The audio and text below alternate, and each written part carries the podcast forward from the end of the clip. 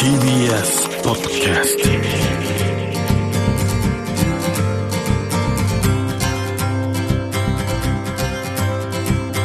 おはようございます。石川みです。日曜日のこの時間関東2500個の酪農家の皆さんの協力でお送りするこの番組。暑い日は牛乳で熱中症予防絞りたての話題をお届けします。石川み Dairy Life 一つ上の先輩がいましてもともと先輩持病があるのでワクチンが打てない体だったんですね。でもそんな先輩ちょっとコロナに感染してしまいまして長い間入院してかなり危険な状態だったんですけども退院はできたんですが肺の細胞がやっぱり一度もう死んでしまうと治らないということでこれからも経過を観察しなきゃという状況で、まあ、こんな人のためにもワクチンを打てない人のためにもワクチンというのは他の人を守るためにもね打っていきたいなと思うんですけど、まあ、最近若い人と話す機会があるとやっぱりワクチンに懐疑的だったり心配する人が多かったりしてもちろんね大人もいるんですけども、まあ、地球環境のために声を上げる若者を頼もしく思う一方ワクチンや感染予防に対して声を上げる若者がいないことに少し僕はこう残念な思いっていうのがあったんですがと思ってたらやってくれてました。ワクチン接種の進むアメリカでは12歳からファイザー社のワクチンが打てるようになっています。50の州のうち45の州では12歳から15歳までが親の承認が必要で他の5つの州は承認が必要な年齢が違ったり親ではなく医師の承認が必要だったり承認が不要など州によってまちまちです。また16歳から18歳に関しては各州によってルールがバラバラで違います。自分はどこに当てはまるのか複雑では分かりにくい。そしてさらに若者が接種しづらい状況を生んでいるのはこの親の承認ということです。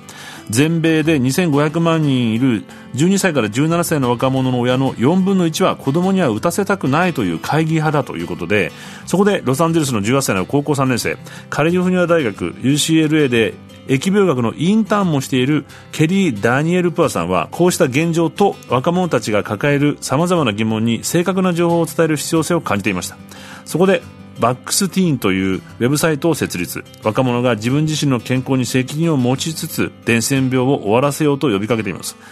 自分の健康に関することは自分自身で判断して決めたいという若者たちに情報を提供しています。例えば自分がいる州ではどのようなルールが設けられているか複雑なんでね。こういう法的な情報。ワクチン接種の手段手順そしてよく聞くワクチンに関する怪しい噂の見破り方。中でもすごいのは反対してくる親などを説得するための科学的なデータと論拠。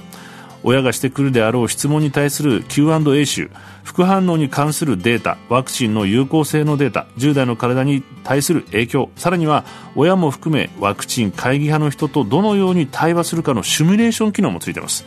理論武装しておく一方で相手を否定せず不安に耳を傾けて親や周囲を教育していくことが逆に大切だと。いうふうにしています。彼女だけではなくてカリフォルニア州サンノゼのアーロン・パルサー君13歳も Teens for Vaccine という NGO を設立して各州にメンバーを置いています。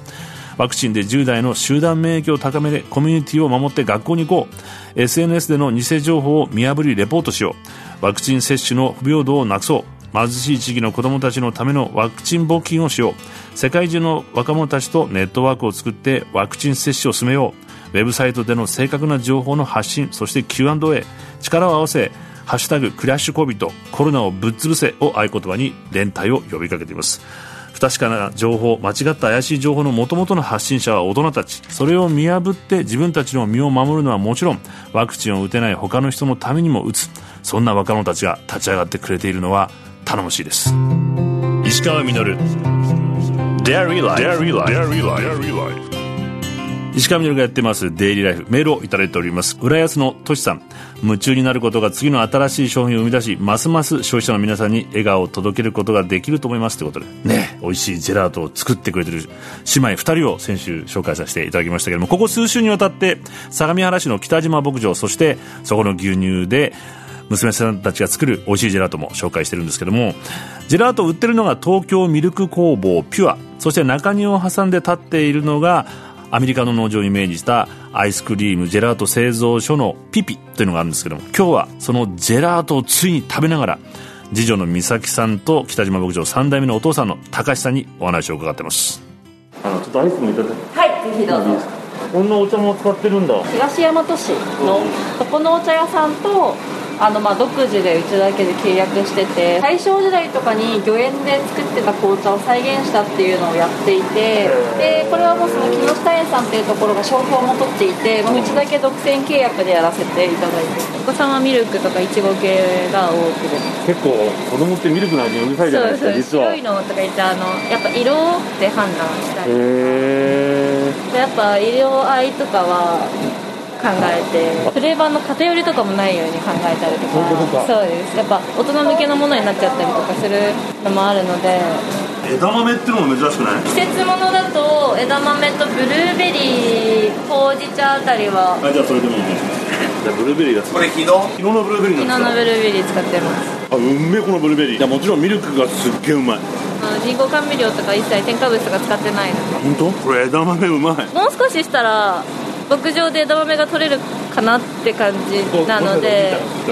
そしたらそれ使って作ろうかな。あとかぼちゃとか紫芋とかあとトウモロコシとかは全部牧場の野菜使ってアイスにしてますおじいさんもやりがいがありますね。そうですね。なんか多分何も言わないけど喜んでるんだと思います。超よろ嬉しいよ。牧場の堆肥とかを野菜に使うんですけどやっぱもう一番新鮮な堆肥を使ってるんですんごい甘いんですよ。牛がいるとさ堆肥ができて野菜ができて牛乳出してくれてジェラートになって。で私結構地元の友達がここら辺に住んでることが多いので来てくれたりとかもするので。それも嬉しいですね。それも嬉しいですね。だからみんなあの混んでるとなんかこっちが嬉しいって言ってくれるんですよ。あ父にずっと言われてたんですけど、牛とかって牛乳って唯一生きてる動物から出るもの。チーズとか牛乳とか、まあ、卵もそうですけど。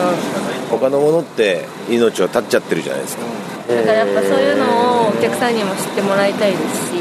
やっぱ気づかないと思うんです。普通に生きている中で。私も言われて気づいたので。ーえ子供の時はもうだからずっとそういうの牧場で遊びになるとかもしてたんですか？でどっちかというとあのより私の方が牛は好きだと思います。そうなの？この子のあだ名がピーピーとかピピっていう名前だったピー泣いてるからピーとか言ってって言ってて。アイスクリームのお店を作るのに名前をって言ってちょっとピピってなんか言葉の意味があるだろうからしゃ調べてごらんって携帯で調べたの。そしたらハワイの言葉で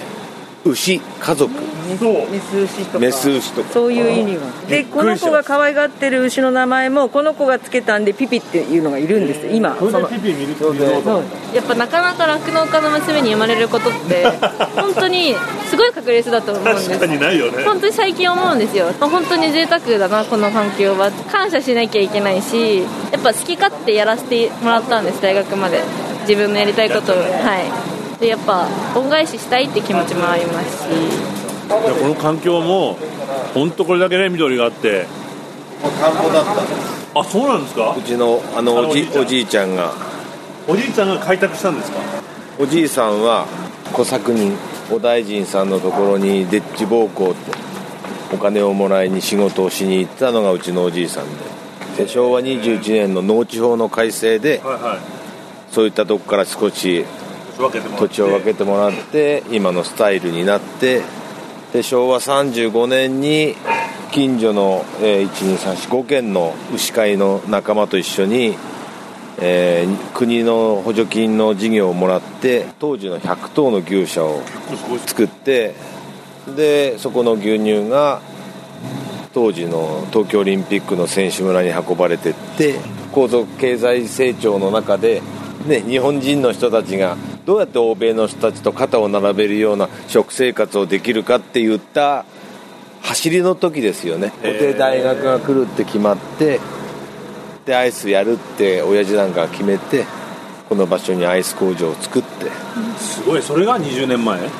？30年前30年ぐらいだからもう小学生ぐらいの時はおじいちゃんについて歩いてここでアイス食べてっていう生活をずっとしてたんで北海道に父親なんかがその近所の仲間の人たちと行った時に町村牧場ってそこに牛を買いに行くとそこのお母さんが手作りのアイスクリームを作ってくれてたんですよ。バニラアイス。それをうちの父親たちはごちそうになってもらって食べてた。その味味が忘れられなかったって。ただそれだけです。国民とか消費者の人たちに自分たちの絞った牛乳を飲んでもらいたい。飲ませたいっていうのが思いだった。なんだけど、まあ、当時まだ法律が変わってなかったんで自分とこの牛乳を人に加工して売るっていうことができなかったんです。その抜け道としてジェラートを始めて軌道に乗った時にちょうど法改正があって自家消費をする25%だったかな。することができる時代が来た。その時にこれを作ったんです。これも東京都の助成金です。あそうなんですね。いいことに使いますね東京都もね。もう東京の酪農を有名にすることが僕の仕事だったんだなと思ってるんです。共進会賞っていうものを一つの自分の生きがいとしてで東京のいろんな仲間と一緒になって東京に牛いるんだよ。東京の牛素晴らしいでしょって言ったことを1つ2つ3つでも他の県の人に知ってもらって東京の酪農さすがでしょって言った思いを感じてもらえることをしてきたなって。すごい、でもいい仲間が東京には大勢いるんで、うんうん、また先20年一緒にやっていくことができて、うん、まだまだ東京捨てられないんじゃないですか、と思いますよ。牛乳全体の価値をもう一回改めて考え直してもらえればなと思います。石川稔。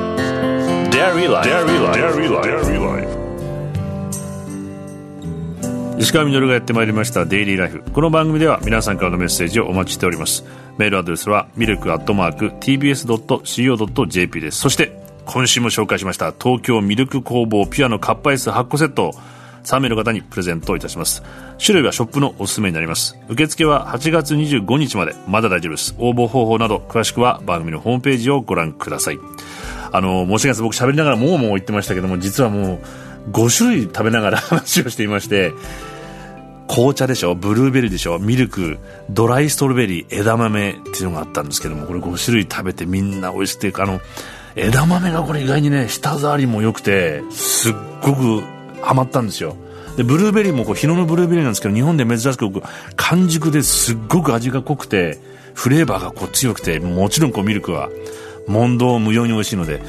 どれが届くかちょっとお楽しみにしててください、まあ、地域のこう果物とか野菜もこう生きてくるしそんな時ですね、石川さん来てんの？なんて、おお聞いてるよいつもってちょこっと挨拶に来てくれた2代目のね、おじいちゃんも顔出してくれたんですけど、娘さんはそのおじいちゃんの作った野菜はすごいんだっていうふうに自慢していましたし、おじいちゃんもですね、後を継いでジェラートをこう進化してくれてる孫娘、絶対こう自慢に違いないと思うんですよね。話をそばで聞いていた3代目のお父さんも目を細めた顔を見ると、これは娘が可愛くってしょうがないなっていう感じがしましたし、娘さんはですねそんな酪農家の娘として生まれてきたことそしてそれを取り巻く環境と牛乳っていうのがもう自慢だしで彼女の同級生たちは彼女のお店が繁盛してるのが自慢だし。僕の好きな英語の言葉で I'm proud of you っていう言葉があるんですけど私はあなたを誇りに思うって言うじゃないですか褒めるとき僕は同時にこうあなたは私の自慢とも言えると思うんですね。そんな人を持てたらきっと自分も幸せだと。いうふうに思います。自慢のジェラートぜひ食べてみてください。石川稔デイリーライフこの番組は関東2500個の酪農家関東生乳関連の提供でお送りしました。